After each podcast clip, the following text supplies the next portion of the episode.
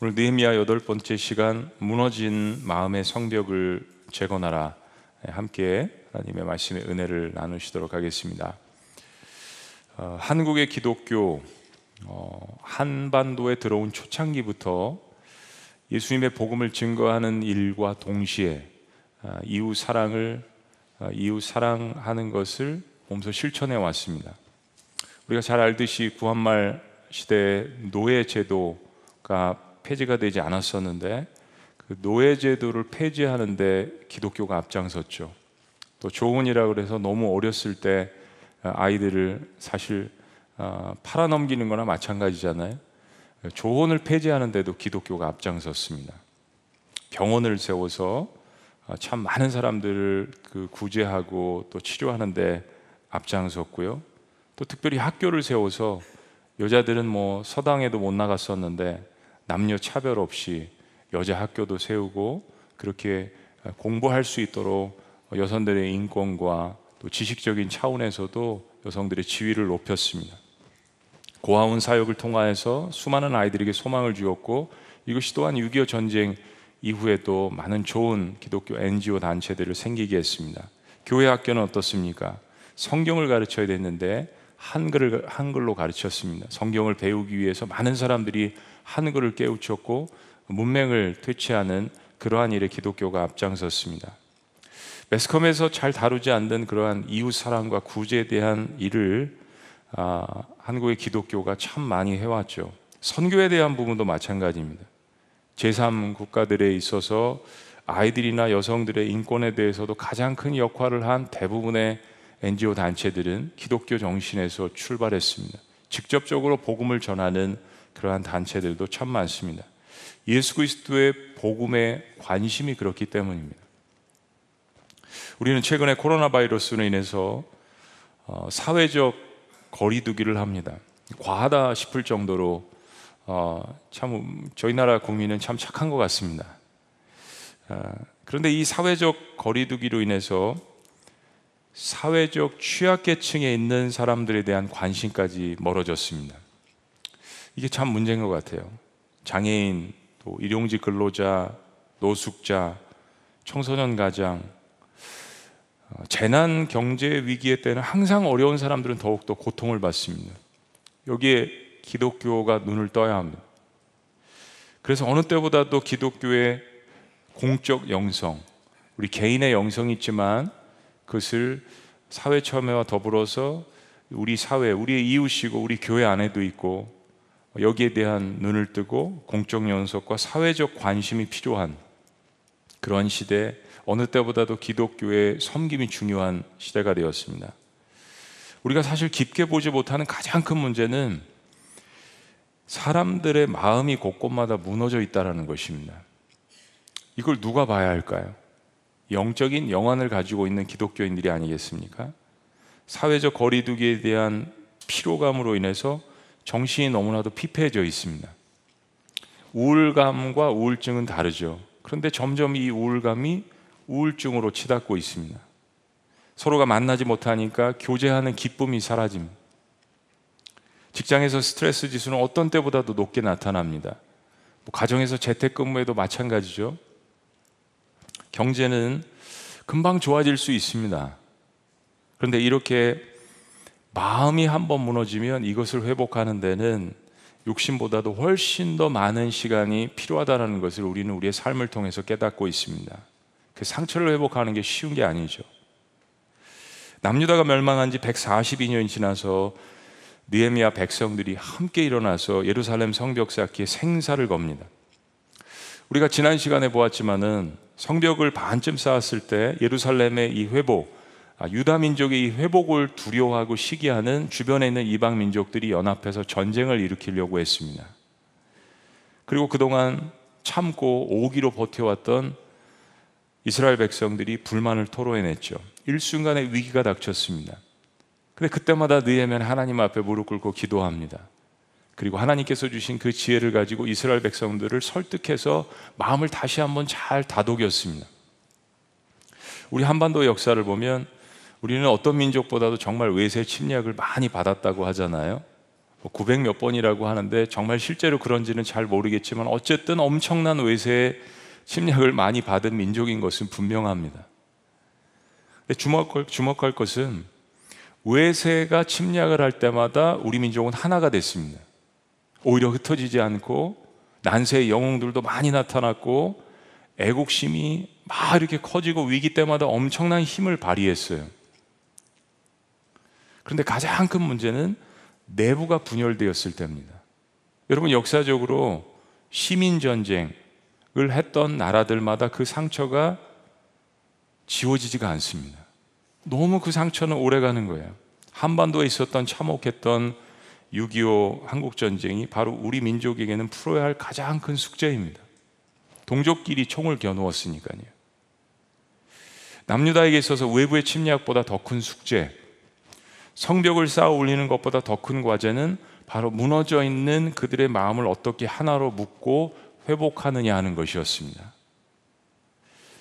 아마도 오늘 본문 5장은 성벽 재건의 마지막 부분에 해당되는 이야기인 것 같은데요.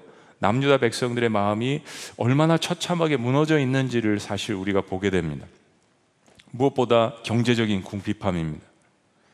예전이나 지금이나 말씀드린 것처럼 국가나 민족이 어려움을 당하면 가장 먼저 피부로 겪게 되는 것은 서민들이죠.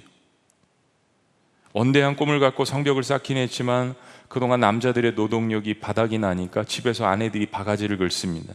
하나님이 밥 먹여주느냐? 성벽을 쌓으면 아이들이 대학을 가느냐? 남편들이 그들의 아내와 함께 통곡하고 크게 부르짖습니다. 그리고 말씀을 보니까 같은 유대인들을 원망했다고 이야기합니다. 이건 동족들 사이에 무슨 문제가 있는 겁니다. 이 위기 속에서 자녀가 많은 가정들은 자녀가 다섯이다 그러면 하나를 팔았어요. 자녀가 열이다 그러면 둘, 셋을 판 겁니다. 그래서 팔아서 먹을 것을 장만했어요. 그리고 그 자녀들은 노예가 돼서 다른 민족들에게 팔려갔습니다. 있을 수가 없는 일이죠. 근데 문제는 이것도 비참한데 이 과정에서 유대 형제들이 중간 노예 상인 역할을 한 겁니다. 같은 민족들을 팔아넘긴 거예요. 그리고 거기서 이득을 취했습니다. 밭과 땅을 갖고 있는 서민들이라도 그것을 전당 잡혀서 또 먹을 것을 구했습니다.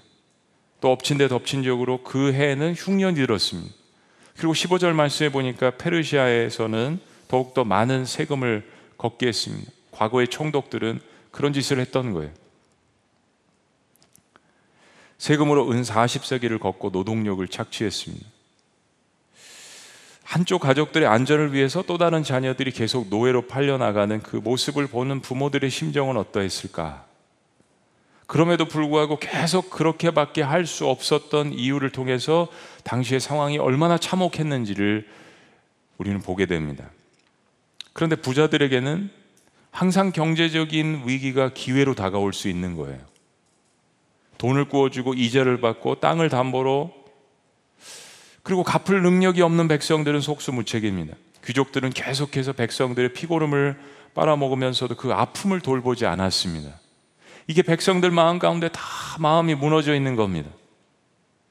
이 하나님의 위대한 성벽 제고는 그러한 참담한 현실 속에서 시작되고 진행되어진 것입니다.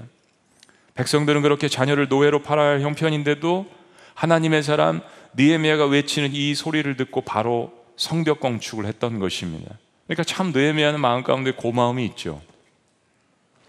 자, 이런 위기 속에서 오늘 느헤미야는 어떻게 무너진 사람들의 마음을 회복시키고 하나로 모으게 될까요? 오늘 성경은 우리의 무너진 마음과 공동체의 마음을 회복시키는 방법을 네 가지로 제시합니다. 무너진 마음의 성벽을 재건하려면 첫째는 하나님 말씀에 찔림을 받으라는 것입니다. 아마 여러분들이 예상치 않았던 것일 거예요. 아마 좀 그 위로하는 강력한 첫 번째를 원하셨을 거예요. 하나님 말씀으로 찔림을 받으라. 오늘 본 말씀 그대로입니다. 느헤미야는 백성들의 실상을 더 깊이 알고 마음 가운데 크게 분노했습니다. 오늘 시점까지 남유다 백성들의 상태가 그 정도일 줄은 잘 몰랐던 것 같아요. 6절에 보면 느헤미야는 그 크게 화가 났던 인간적인 그 분노를 가라앉히고 마음 중심에 깊이 생각을 했다라고 기록합니다. 구체적으로 기도라고 하지 않았지만 이제까지 느헤미야 행동을 보면 이건 너무 뻔해요. 느헤미야는 깊은 고민과 함께 이 문제를 하나님 앞으로 가져간 것이 분명합니다. 느헤미야는 그런 후에 하나님께서 주시는 지혜를 가지고 담대함을 가지고 먼저 귀족들과 리더들을 모아놨습니다. 그리고 그들이 가난한 백성들에게 돈을 구워주고 이자를 받는 것을 꾸짖었습니다. 그리고 다시 한번 이번에는 모든 백성들과 함께 큰 집회를 엽니다. 그리고 사람들을 다 모으고 이 일이 왜 불의한지에 대해서 일장 연설을 합니다. 이것은 사무엘 시대 때 있었던 미스바 성회와 같은 것임. 마치 예전에 있었던 부흥 집회와 같은 거예요. 에스라가 설교하지는 않았습니다. 아직. 니헤미야는 제사장이 아닙니다. 그럼에도 불구하고 하나님 앞에 기도하고 이 일을 사람들을 모아놓고 이야기합니다. 8절 말씀. 그들에게 이르기를 우린 이방인의 손에 팔린 우리 형제 유다 사람들을 우리의 힘을 다하여 도로 찾아건을 너희는 너희 형제를 팔고자 하느냐 더구나 우리의 손에 팔리게 하겠느냐 이런 내용입니다. 여러분 나는 유대인이긴 하지만 페르시아에서 태어난 이세로서 이곳에 와서 돈을 주고 이방인에게 노예로 팔린 사람들을 구해내기도 했는데 어떻게 당신들은 같은 민족, 같은 마을에 사는 사람들로서 그렇게 참담한 일을 합니까? 그리고 청정하는 유대 리더들에게 네미야는 더욱더 질타를 가합니다. 여러분, 여러분의 행동은 단순히 우리 사이에서 악한 것뿐만 아니라 하나님이 보시기에 우리가 믿는 하나님 보시기에 악한 일입니다. 그리고 우리가 우리 민족을 팔아먹는 이 행위는 주변에 있는 이방인들이 보기에 이게 얼마나 웃기고 조롱받을 일입니까? 한마디도 틀린 말이 없죠. 느헤미야는 단순히 그렇게 하나님의 심정으로 꾸짖는 것에 끝나지 않고 대안을 제시합니다. 이자 받는 것을 멈추라고 이야기합니다. 여러분 경제 원리에 있어서 이자는 정당한 것입니다. 정당할 수 있습니다. 구워주는 사람의 마음이죠, 뭐. 그리고 계약을 하지 않습니까? 그런데 니헤미야는 출애굽기 22장 25절의 말씀처럼 이자를 이웃끼리 받지 말고 구워주라고 이야기합니다. 그리고 그들이 착취한 모든 것에서 100분의 1을 돌려주라고 이야기합니다. 100분의 1. 100분의 1이라면 굉장히 작은 거잖아요. 그런데 그 정도라도 백성들은 받으면 살, 살아갈 수 있었다는 이야기입니다. 그런데 그 지역 리더들이 이 젊은 니헤미야가 꾸짖는 말을 듣고 대항할 법도 하잖아요. 자신들의 이익이 없어지는 거잖아요. 근데 이상하게 한결같이 잠잠했다라고 성경은 기록합니다. 그들은 대꾸하지 않고 자신들의 잘못을 인정하고 있었습니다. 142년 동안 재건되지 못했던 이 예루살렘 성벽을 느헤미야가 완수할 수 있었던 이유가 바로 이런 부분들입니다. 귀족들과 리더들은 기도하고 이야기하는 느헤미야 말을 하나님의 말씀으로 받아들였습니다. 저 사람이 하는 이야기라면 우리가 하나님 말씀으로 받아들이겠다. 틀린 말이 하나도 없는데 그리고 그 말씀은 출애굽기에서 하나님께서 자신의 조상들에게 자신의 민족에게 주신 말씀이잖아요. 코로나 상황은 많은 사람들에게 절망을 안겨다 주었습니다. 그래서 요즘 시대는 사람들에게 위로가 필요하잖아요. 그러니까 기독교인이 아니더라도 이 시대를 살아가는 모든 사람들은 위로와 소망을 찾기를 원합니다. 그런데 우리 기독교인들 사이에도 말씀을 찾아볼 때 요즘은 찾아보잖아요. 위로를 위로를 주는 말씀을 찾아본다는 통계가 자주 등장을 합니다. 여러분 우리가 위로를 받기 위해서 저도 마찬가지면 힘들 때 위로가 필요하죠. 그래서 하나님 말씀 기도하면서 찬양도 마찬가지고 제가 필요한 위로를 말씀 가운데에서 공급을 받습니다. 그런데 참 요즘 인터넷은 알고리즘이 있어서 내가 본 게 연결돼서 계속 등장을 합니다. 여기 위험성이 있습니다. 편리함이 있지만 영적으로 불균형의 위기가 올 수 있습니다. 말씀은 내가 듣고 싶은 말씀과 내가 들어야 할 말씀 가운데 균형이 있어야 합니다. 음식도 마찬가지잖아요. 하물며 우리를 살리고 우리의 삶의 모든 코어와 핵심이 되는 하나님의 말씀. 하나님은 나에게 위로가 되시는 말씀 내가 울부짖을 때 주십니다. 그러나 동시에 나의 심령이 열려지지 않으면 내가 들어야 할 말씀은 듣지 않는 거예요. 이게 우리 시대의 불균형을 가져오고 있습니다. 그리스도인들은 세상에 있는 사람들과 달라야 하지 않습니까? 과연 내가 듣고 싶은 말씀과 내가 꼭 들어야 할 말씀 가운데 어떤 것이 나를 살리는지는 하나님이 판단하시는 겁니다. 왜냐하면 나보다도 나의 상황을 하나님께서 더 잘 아시기 때문입니다. 우린 이 사이에 균형이 필요하다는 것입니다. 근본적으로 내가 들어야 할 말씀을 듣고 회개하지 않으면 나는 결코 영적으로 성장하지 않습니다. 내가 꼭 듣고 싶은 말씀만 들어서 위로는 받지만 중독이 되는 겁니다. 일어나야 할 힘을 얻지 못하는 겁니다. 할 가장 강력한 힘은 하나님께서 들려주고 싶으신 말씀을 들어야 일어날 수 있는 겁니다. 여러분, 이 세대는 그것에 속지 말아야 합니다. 하나님은 느헤메를 통해서 남유다 백성들에게 꼭 들어야 할 말씀을 전해 주셨습니다. 아프죠? 누가 그런 이야기를 하는데 기분이 좋겠어요? 그리고 그 찔림을 통해서 영적으로 무너진 부분들을 찾아내게 하시고 그 부분을 도려내어서 하나님의 목적은 치료하고자 하심입니다. 한번 따라해 보십니다. 찔림은 곧 은혜입니다. 그렇습니다. 무너져 있는 우리의 마음에 하나님이 주시는 것은 우리의 적나라한 모습을 보여주시는 것이에요. 여러분, 예수님께서 찾아가신 방식, 예수님께서 보여주신 방식들은 다 그랬습니다. 거기 위로와 함께, 소망과 함께 찌르시는 하나님의 말씀이 있었어요. 그리고 하나님은 그것을 어떻게 근본적으로 해결할 수 있는지를 우리에게 대안을 제시해 주시는 우리를 살리시는 하나님이십니다. 무너진 마음의 성벽을 재건하려면 가장 먼저 하나님의 말씀을 대면하고 그 말씀 가운데 찔림을 받는 것입니다. 두 번째, 무너진 마음의 성벽을 재건하려면 그 들은 하나님의 말씀으로 찔린 말씀으로 회개하는 것입니다. 여러분, 죄와 상처는 깊이 보면 막 얽히고 설켜 있습니다. 우리 생각에는 죄는 내가 짓는 것이고 상처는 남이 주는 것이라고 생각을 하지만 성경은 우리 모두가 다 죄인이라고 선포를 합니다. 그리고 이제 우리를 치료하세요.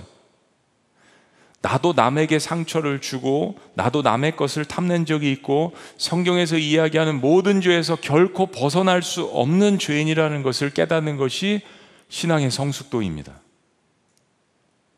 놀랍게도 느헤미야의 설교 같은 이 연설을 듣고 남유다의 리더들은 자신들의 잘못을 뉘우치기 시작합니다. 12절 그들이 말하기를 우리가 당신의 말씀대로 행하여 돌려보내고 그들에게서 아무것도 요구하지 아니하리이다. 참 놀라운 일이 벌어졌습니다.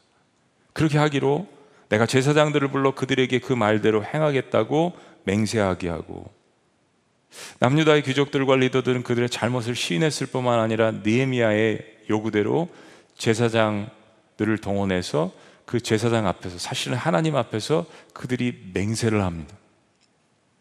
하나님께서 우리를 이렇게 축복해 주시니까 더 이상 다른 사람들의 것을 착취하지 않고 이익을 취하지 하지 않겠다라는 지금 특별히 이런 상황 가운데서 그랬더니 놀라운 일이 벌어집니다. 13절 말씀. 내가 옷자락을 털며 이르기를 이 말대로 행하지 아니하는 자는 모두 하나님이 또한 이와 같이 그 집과 산업에서 털어버리실지니 주신이도 취하신이도 여호와신. 그는 곧 이렇게 털려서 빈손이 될지로다. 아멘. 자, 그다음 보세요. 다 같이요. 시작. 회중이 다 아멘하고 여호와를 찬송하고 백성들이 그 말한 대로 행하였느니라. 저는 빨리 느헤미야 8장으로 가고 싶어요. 느헤미야 8장에 엄청난 붕의 역사가 일어나잖아요. 성경 가운데서도 가장 놀라운 붕의 역사 가운데 거의 첫 번째로 꼽히잖아요. 그런데 그 8장에 우리가 보는 우리가 기대하는 그 수문학 광장의 부흥의 역사는 바로 이 회개하는 장면부터 시작된 겁니다. 리더들이 회개하는 장면부터 시작되는 거예요. 남자들이 회개하는 장면부터 시작된 것입니다. 그러자 백성들 간에 어떻게 됐습니까? 서로의 마음이 풀어지기 시작했습니다. 아멘 소리가 여기저기서 터져 나오기 시작했습니다. 그리고 뭐라고요? 하나님을 찬송하기 시작했습니다.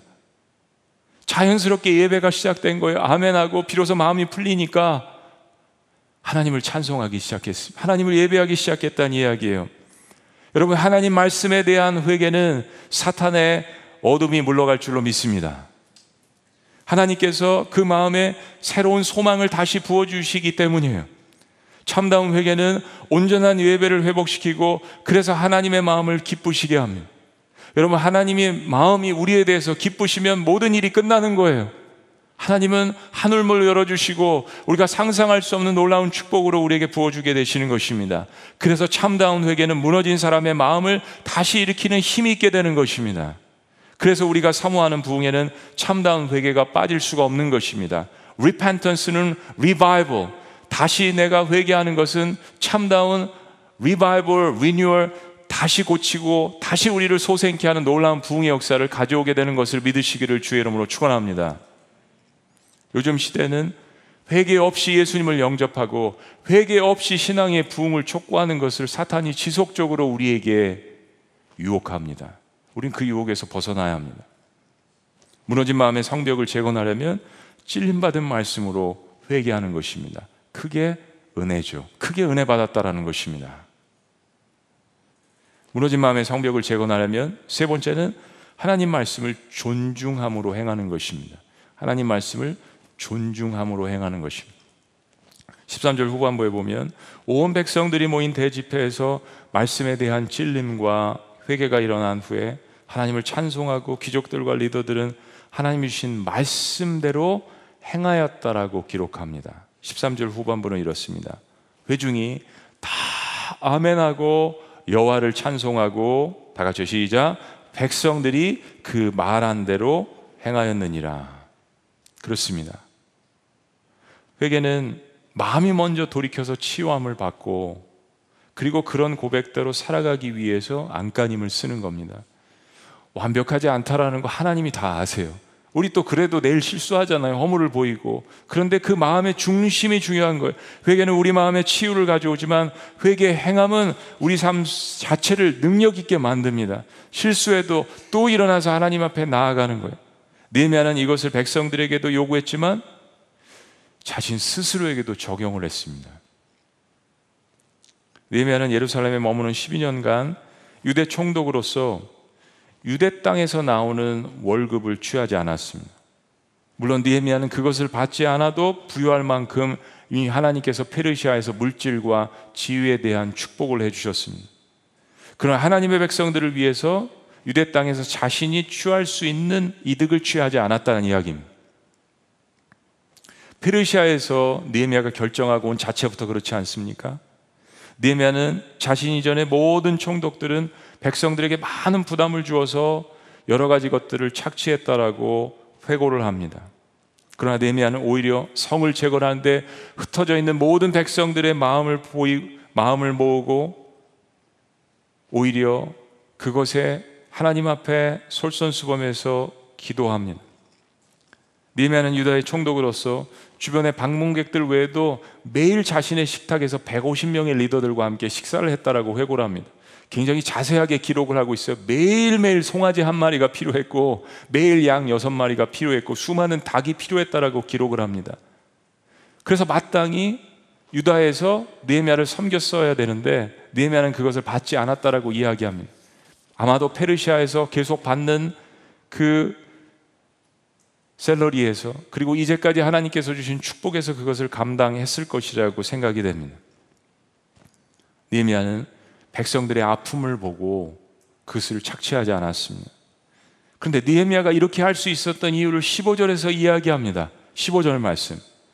나보다 먼저 있었던 총독들은 백성에게서 양식과 포도주와 또 은 40세계를 그들에게서 빼앗았고 또한 그들의 종자들도 백성을 압제하였으나 다 같이요. 나는 시작.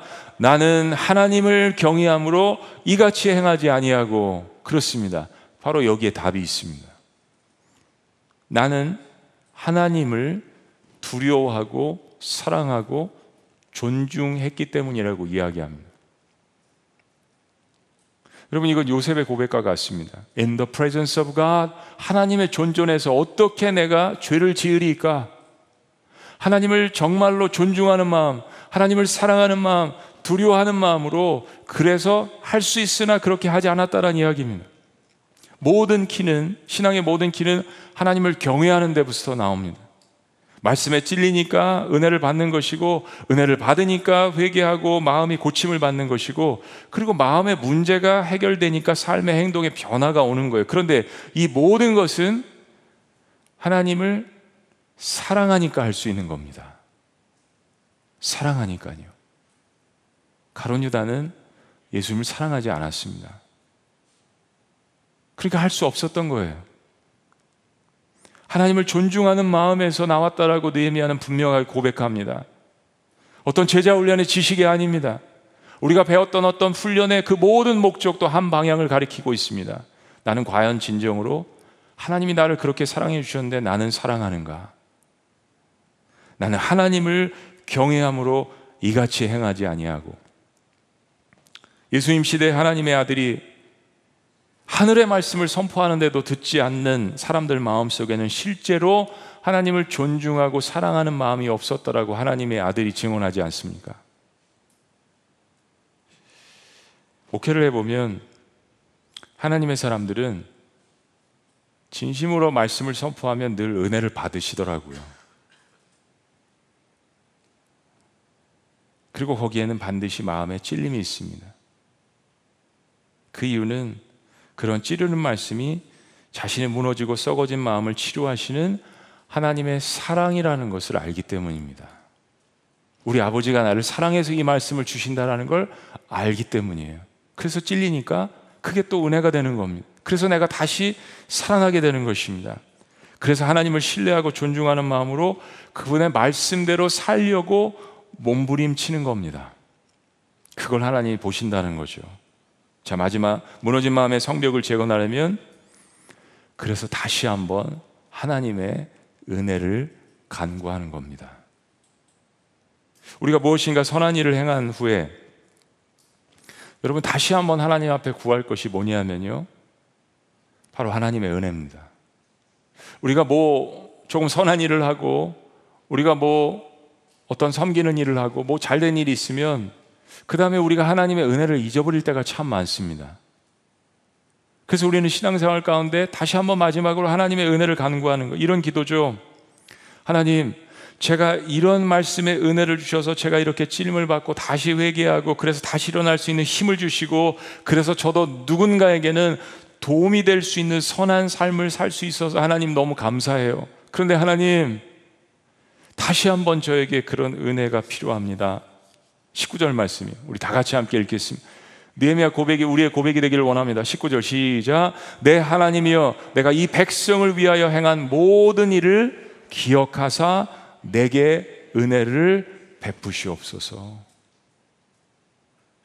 우리 한번 깊이 생각해 봐요. 내가 백성을 위해서 행한 모든 일, 느헤미야가 자신의 업적과 행위를 지금 이야기하는 걸까요? 그렇지 않습니다. 무슨 이야기일까요? 느헤미야 전체를 여러 번 묵상을 했지만 이것은 이런 기도라는 분명한 확신이 있습니다. 하나님, 하나님께서 제가 페르시아 궁전에 있을 때 예루살렘의 참담한 상황을 듣게 하시고 그리고 저의 마음에 찔림을 주셔서 제가 예루살렘을 향하여서 부르짖게 하시고 금식하게 하시고 저의 안일함을 회개하게 하시고 제가 하나님의 사람으로서 하나님의 백성들의 무너진 마음들을 다시 일으킬 수 있도록 저와 함께 하신 것을 감사합니다, 하나님. 하나님, 이제 그런 모든 것들을 다시 한번 기억하시고 저에게 다시 한번 그런 은혜를 베풀어 주시겠습니까? 위기 상황에서 붙들고 기도했던 거예요. 왜냐하면 하나님 저에게는 그런 것을 창조할 수 있는 힘이 없습니다. 오직 하나님의 은혜로만 가능했던 것임을 고백합니다. 하나님 고갈된 제 마음에 다시 한번 하나님의 은혜를 부어 주옵소서. 무너진 사람들의 마음을 다시 한번 일으킬 수 있도록 하나님 우리 모두에게 우리 공동체에게 은혜를 베풀어 주시옵소서. 하늘문을 움직이는 기도죠. 느헤미야가 하나님이여 이 백성을 위해서 행한 모든 일들 자신의 업적을 이야기한 게 아닙니다. 하나님 부족하지만 제가 회개하고 하나님 앞에 다시 나가면서 몸부림치면서 행한 모든 일들을 기억해 주셔서 내게 은혜를 베풀어 주옵소서. 그런데요, 느헤미야 기도는 그 은혜가 자신을 자신만을 위한 은혜가 아니었습니다. 남유다 백성들을 이스라엘 백성들을 다시 한번 이끌기 위한 은혜가 필요하다는 것을 하나님 앞에 간구한 거예요. 결국은 공동체를 위해서 은혜가 필요하다는 것을 이야기했습니다. 여러분 어떻게 하나님께서 느헤미야에게 은혜를 주시지 않겠습니까? 무엇에 쓰려고 간구하느냐? 왜 회복되려고 하느냐? 왜 물질을 간구하느냐? 왜 건강을 간구하느냐? 여러분 하나님 물으시지 않겠습니까? 펄펄 건강해져서 계속 죄를 지으려고 물질의 축복을 엄청 받고 그걸 이용해서 다른 사람들을 착취하려고요. 여러분 느헤미야 기도는 이 시대에 저와 여러분들에게 우리 모두에게 필요한 기도입니다. 하나님, 제가 흩어진 사람들의 마음을 다시 한번 일으킬 수 있도록 저에게 은혜를 베풀어 주옵소서. 하나님, 저희 흩어진 가정들을 우리 자녀들을 우리 남편과 아내들 다시 한번 일으킬 수 있도록 저에게 은혜를 베풀어 주옵소서. 왜 하나님이 응답 안 하시겠습니까? 지난 1년 반 동안 특히 코로나 상황에서 여러분들이 하신 일을 이 시간 좀 위로해 드리고 싶습니다. 저는 감히 여러분들이 작은 느에미아와 같은 일을 했다라고 그렇게 여러분들을 격려해 드리고 싶습니다. 여러분들이 경제적으로 베푸셨건 기도로 베푸셨건 사랑으로 베푸셨건 우리가 참 오병이어라는 그 사역을 통해서 예수님의 사랑을 실천하려고 노력했습니다. 그리고 하나님은 그 작은 오병이어의 사역을 통하여서 무너지고 있었던 사람들의 마음을 만지셨습니다. 생각해 보니까 저도 마찬가지고요. 무엇보다 가장 먼저 만지신 것은 오병이어의 헌신을 드린 그 소년의 마음이 아니었을까요? 그 기적을 보고 가장 먼저 행복감과 기쁨을 느꼈던 것은 어떤 다른 사람이 아닙니다. 그 소년이었죠. 니에미아는 누구보다도 그 하나님의 은혜를 가장 많이 누린 사람이었습니다. 그래서 다시 한번 그 하나님의 은혜를 간구하는 겁니다.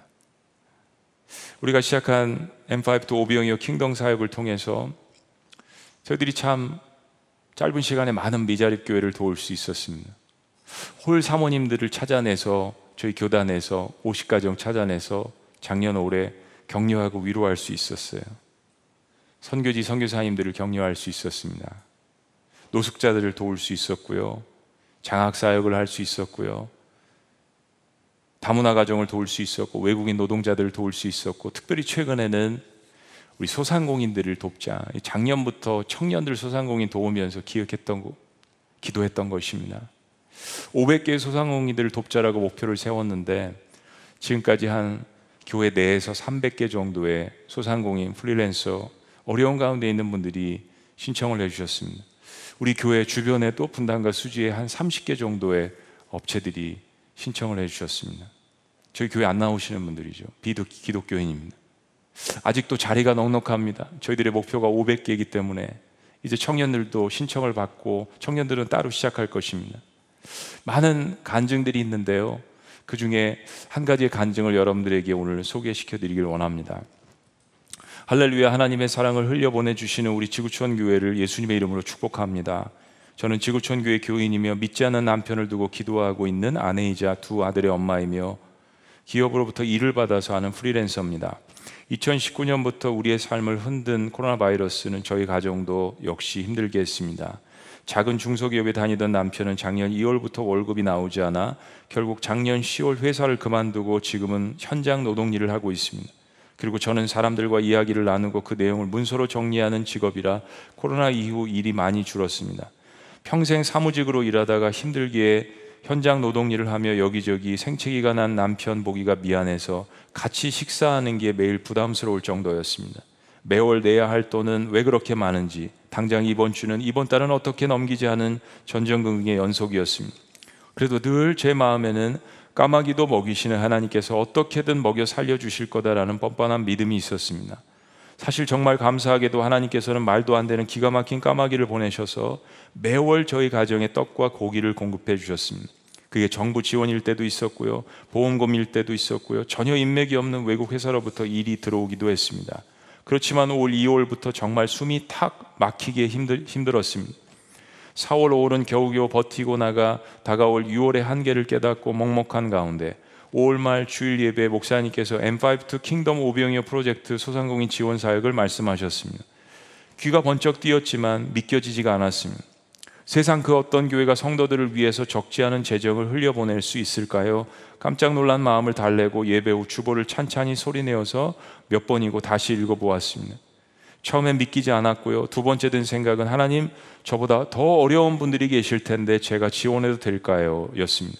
세 번째 든 생각은 하나님 저에게 지구촌 공동체를 보내주셔서 감사합니다 였습니다. 지구촌 교회 성도라는 것이 너무 감사하고 자랑스러웠습니다.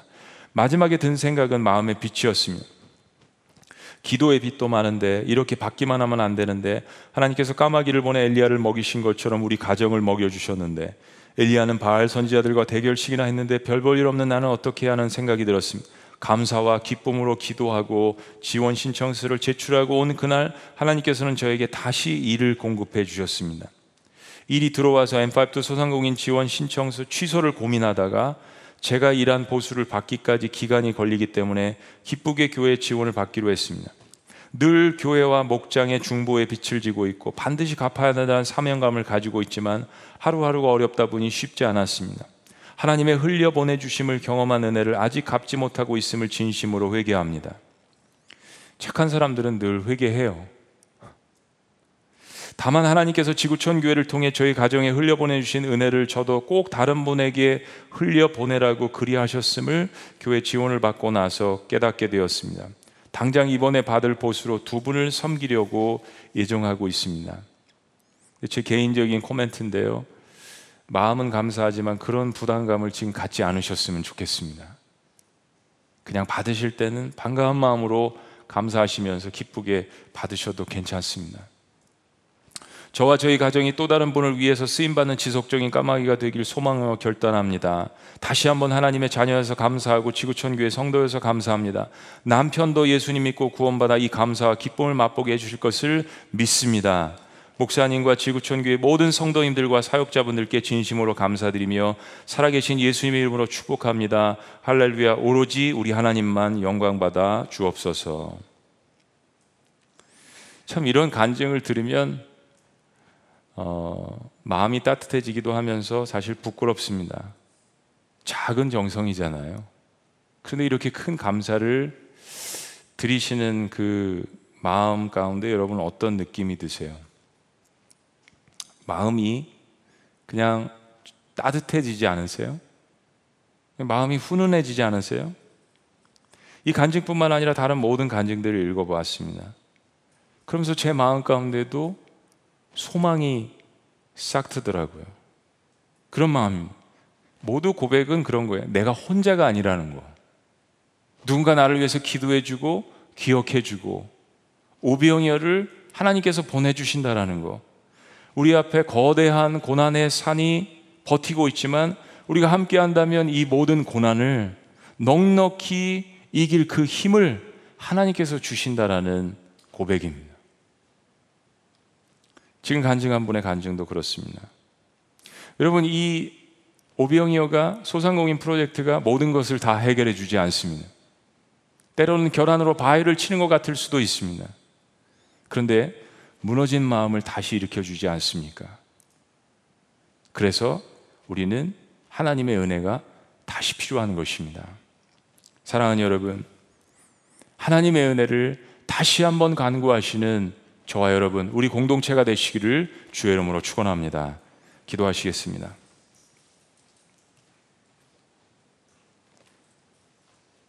그렇습니다. 기도하니까 단순한 경제적인 문제가 아니라 우리의 삶에 여러 가지 무너졌던 부분들이 보이게 됩니다. 그래서 하나님의 백성들이 다시 한번 기도하며 하나님의 은혜를 간구하며 무너진 영적인 성벽들을 재건하고자 일어납니다. 어둠의 영적인 전쟁이 다시 시작될 수 있습니다. 문제가 더 꼬이고 어려워질 수 있습니다. 그러나 그때 하나님께서 우리에게 말씀을 던져 주십니다. 은혜 말씀을 던져 주십니다. 우리가 찔림을 받고 하나님 말씀으로 다시 회개합니다. 그리고 그 말씀을 존중함으로 다시 한번 우리가 해야 할 일을 감당합니다. 그리고 또 다시 우리는 한 번 맛본 하나님의 크신 은혜를 깨닫고 은혜를 사모하며 간구합니다.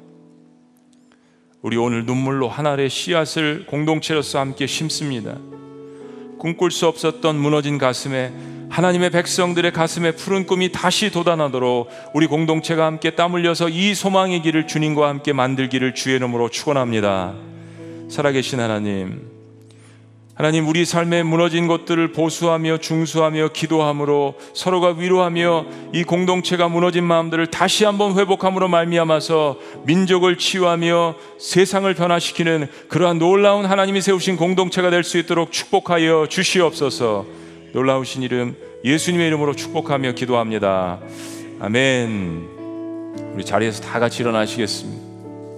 주신 말씀 생각하며 이 찬양 기도로 대신해서 우리 한번 주님 앞에 올려드렸으면 좋겠어요. 우리 오늘 눈물로 한 알의 씨앗을 심는다. 같이 한번 고백합니다.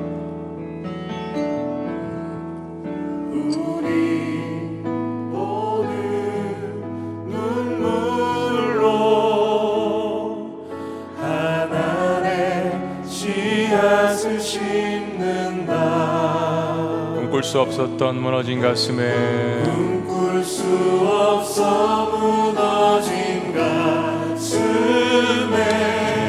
저들의 푸른 꿈 다시 돋아나도록. 우리 함께 땀 흘려.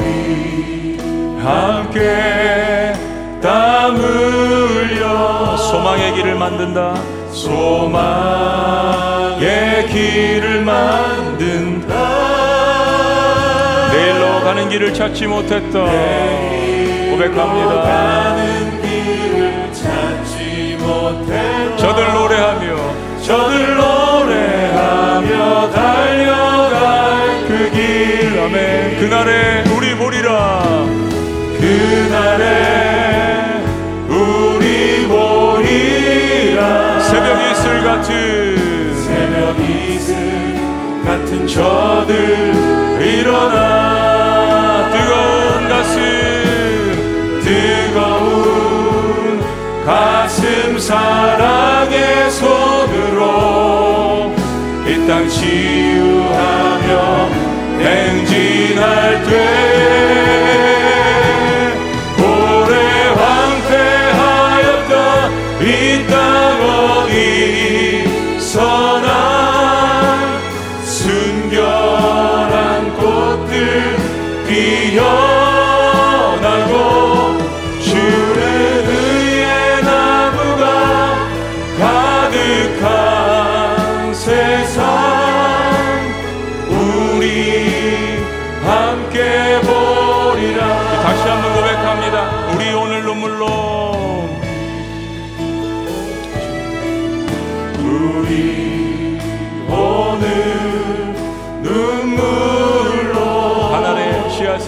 심는다. 우리의 기도와 우리의 고백이 되기를 원합니다. 주님 꿈꿀 수 없었던 꿈꿀 수 없어 무너진 가슴에 저들의 푸른 꿈 저들의 푸른 꿈 다시 돋아나도록 우리 함께 땀 흘려 우리 함께 땀 흘려 소망의 길을 만든다. 소망의 길을 만든다.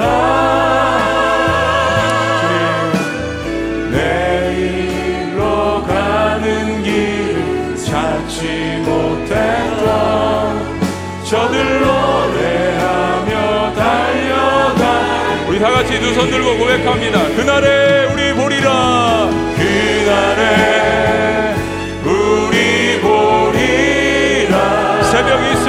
할렐루야. 이슬 같은 저들 일어나 뜨거운 가슴 뜨거운 가슴 사랑의 손으로 이 땅 치유하며 이 땅 치유하며 행진할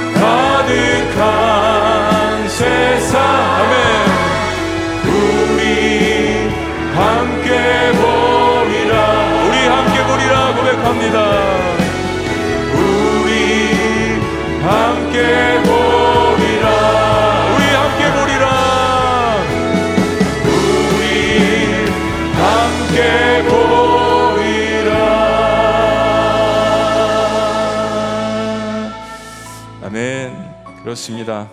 아멘.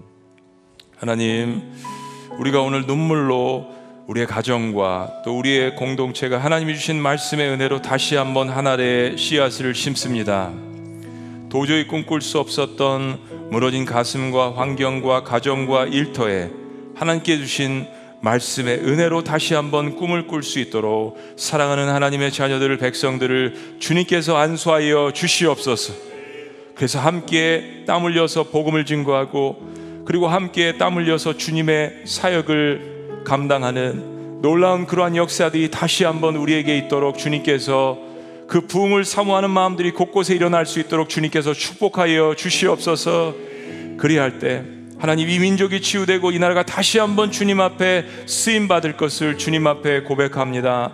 하나님 다시 한번 우리의 개인과 가정과 일터와 교회 공동체를 하나님 앞에 드리오니 하나님께서 풍성히 채워 주시는 하나님의 은혜로 부어 주시옵소서. 이 모든 것을 우리가 허락하신 전능하신 삼일체 하나님 성부와 성자와 성령의 이름으로 간절히 축원합나이다. 아멘.